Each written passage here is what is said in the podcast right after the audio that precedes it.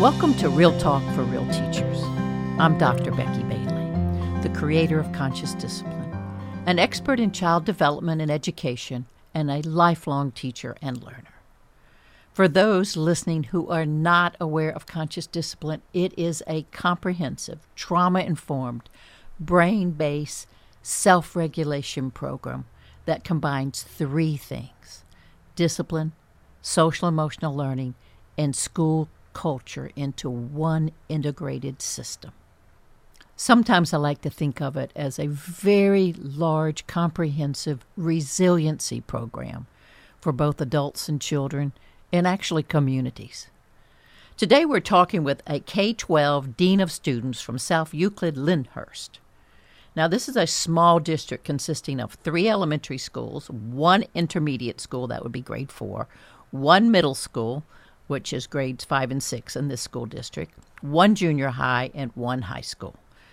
Now, being a small school district, the Dean of Students wears many, many hats. Join me to see how this district is weaving conscious discipline district wide through this position. So, JC, introduce yourself to me and tell me what you do. My name is JC Commander and I am the K 12 Dean of Students in South Euclid Lyndhurst Schools. Uh, we're an outer ring suburb of Cleveland, Ohio. Okay, so when you say Dean of Students, you know, I think of like the the big disciplinarian kind of yeah. guy at the thing, but you do a lot more than that. So, yeah. uh, uh tell me all the different areas you do, mm-hmm. and and how you've kind of interwoven conscious discipline into them actually, you know, based on the the the base definition or most people's ideas of what a dean is, I'm I'm actually not that type of dean. So one of the uh, areas of the school district that I work in are with attendance, specifically kids who are truant. Um, what I'm able to do is go into houses and speak with families specifically about things that are going on, uh, possibly provide resources to them. We do have some out of district providers that come into school and help our kids. Um, obviously in a lot of those conversations um, i also have conversations with parents about what kids will and won't do for them.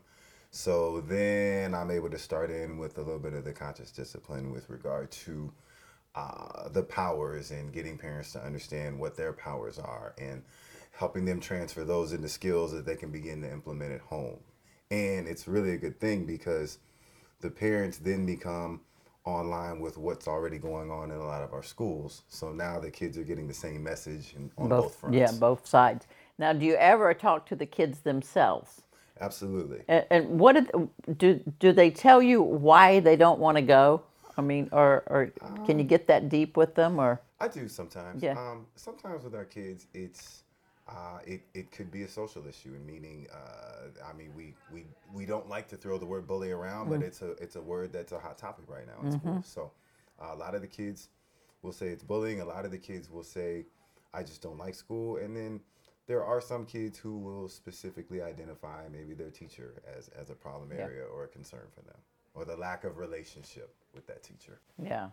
So, so a lot of these are relationship issues. Absolutely. Definitely. Absolutely. So in addition to that kind of truancy, mm-hmm. And I mean, so do you have you had an effect? Can can you see that you're making a difference? These kids are going to school a little bit more. I mean, what is the outcome of all that? So, um, case by case basis, um, I, I honestly have not looked at data in terms of, of those kids, even though I still maintain coverage with them, and I still have standing appointments mm with them where I go into the buildings and check on them. Uh, but I can say then uh, in a lot of those cases where I have had those introductory conversations where I've kind of shared with parents a lot of the skills that we're using mm-hmm. in school or that we're implementing, and kind of give them some pointers for some things that they can do at home. Namely, if it's an if, if it's an issue with getting up and going to school, well, to me that speaks routine.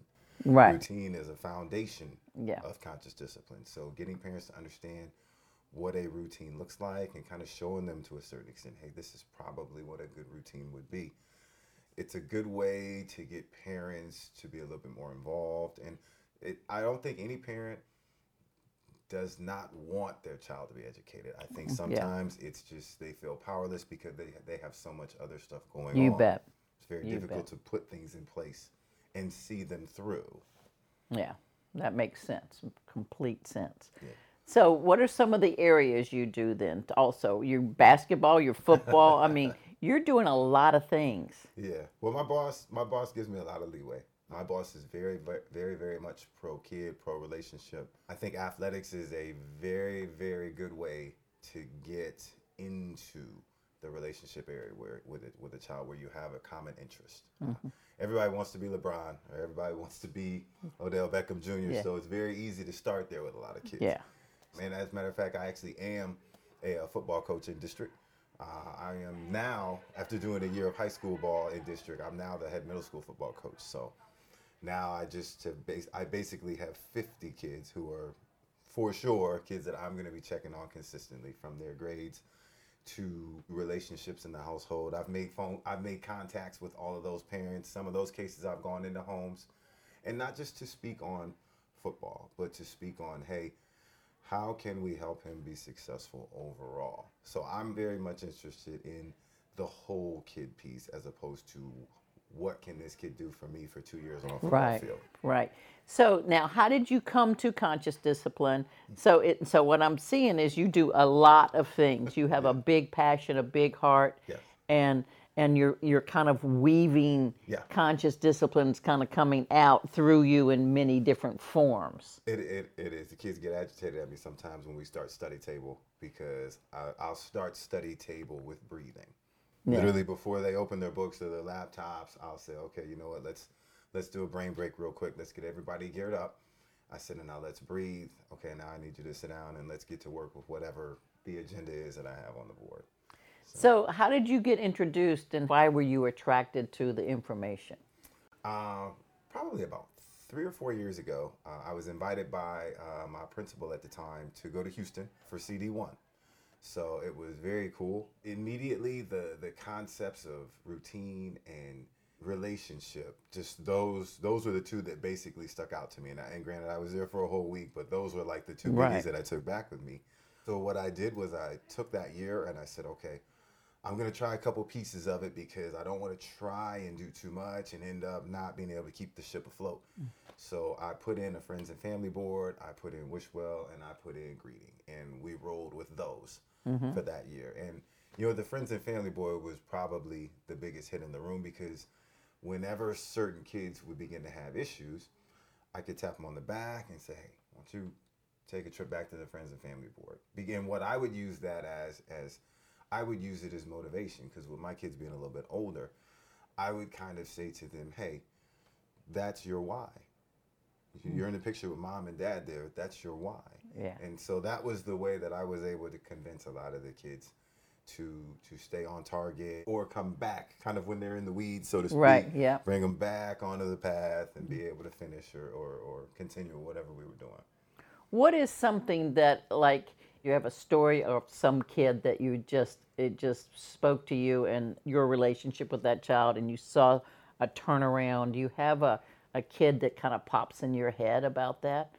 Yeah, absolutely. Um, so I do have a young gentleman who uh, I had him in fifth grade, and I put a ton of time into him, and I put a lot of time into all of my kids. But I remember with this one specifically, um, his life story. Without going into too much detail, mom mom did time, and is out now, and dad is not around. So basically he was raised by grandmother along with his brother and his cousin. Mm-hmm. Grandmother was doing the best that she could and she asked for help. And one of the things that I consistently hammered home with him was, and he was able to bring me a friends and family picture. So I put the picture up there and I said, hey, you know, T, this is your why. This is your why we do this every day. So whenever you need help, just come to me or you can take a trip back to the board. I said, let's breathe. So, and obviously, we, we did all the other skills and things Right, too yes. that, that we need that are a key part of consciousness. But with him, it was the breathing and it was just taking a moment to gather himself. Um, he struggled academically, so I, there would be times when we'd be doing activities and I could see him getting worked up. I could see him getting frustrated. I could see him begin to kind of go there. And I could just kind of make eye contact with him. It would be very quietly, and we have the we have the breathing techniques. Mm-hmm. So I may very quietly, while other kids weren't looking, just kind of do this with him, mm-hmm. or I may kind of do this, and it began to work over the course of the year. So he would not blow up. He would not explode. He would he would literally look at me and and he's now a seventh grader. And now I've reconnected with him because now I'm in this different position. And he uh, stopped me in the hallway and told me a story uh, a, a few weeks ago about how he was almost in a confrontation with another student, and something told him to take a step back and just breathe. Oh, so when he told him. me that, I said, "Okay, wow, Yeah. it was worth it. I'm glad. I'm, Yeah. I'm glad, T. I'm, I'm really happy.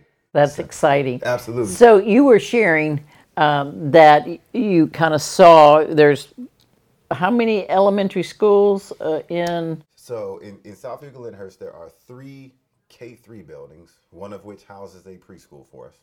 And then we have a 4 6 building, but technically the fourth grade functions as its own building, and then 5 6. But they Right. share the same structure.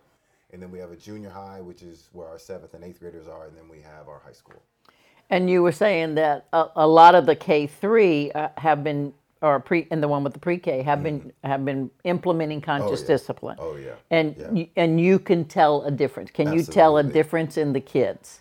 Absolutely. I um we have some very lively characters at the buildings to say the least. Um I was just and I was actually filling in for lu- at lunch duty for uh, uh an aide. Had a young man who was having a very difficult time and uh so we ended up having to come out of line. He just was having a whole lot of trouble composing himself. We finally we took a step off into the library. I sat him down. I began to immediately wish him well. He kind of calmed down to the point where you know we could go back in and I and one of the things that I I, I verbalized with the kids, I'm with you, and I mm-hmm. said, bro, I'm with you. You ready to go eat? Cause I'm hungry. And it was yeah. So he kind of gathered himself. We went in. He he immediately got upset again when we walked in because then he felt like everyone was staring at him for the Yeah. for the explosion he Yeah. had just had. And the coolest thing happened as I stood there with him holding his hand. Uh, another young man came over to him and gave him a hug without even saying anything. He Yeah. just walked over and reached his arms out and hugged him. And I immediately saw, you know, the young man who was upset. He he immediately kind of Wow. it was almost like he was like, "Why are you hugging me?" And I knew it, and then I kind of said to him, "He's hugging you because he wants you to be okay."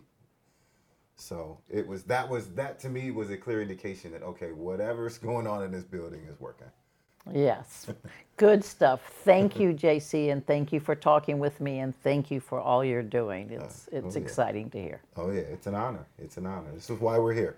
You bet. Well, thank you, JC. You are certainly making a difference in your community and certainly in talking with us. So, what's Becky up to? Well, right now we're putting together some helpful resources for the preschool teachers and parents who are in kind of a lockdown position in China due to the coronavirus. So, we're putting our minds together, getting some stuff digitally to those people so they can continue their educational process. And what am I celebrating? Well, we just had, or just recently had, a successful training in the country of Grenada.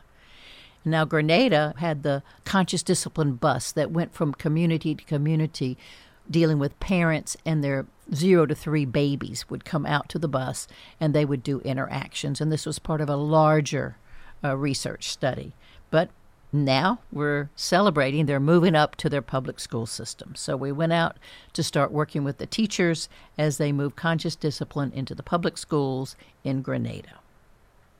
So, a few next steps I want to focus on this time. So, we are seeing a number of small districts all over the United States weaving conscious discipline wi- within and throughout all of its programs and functions.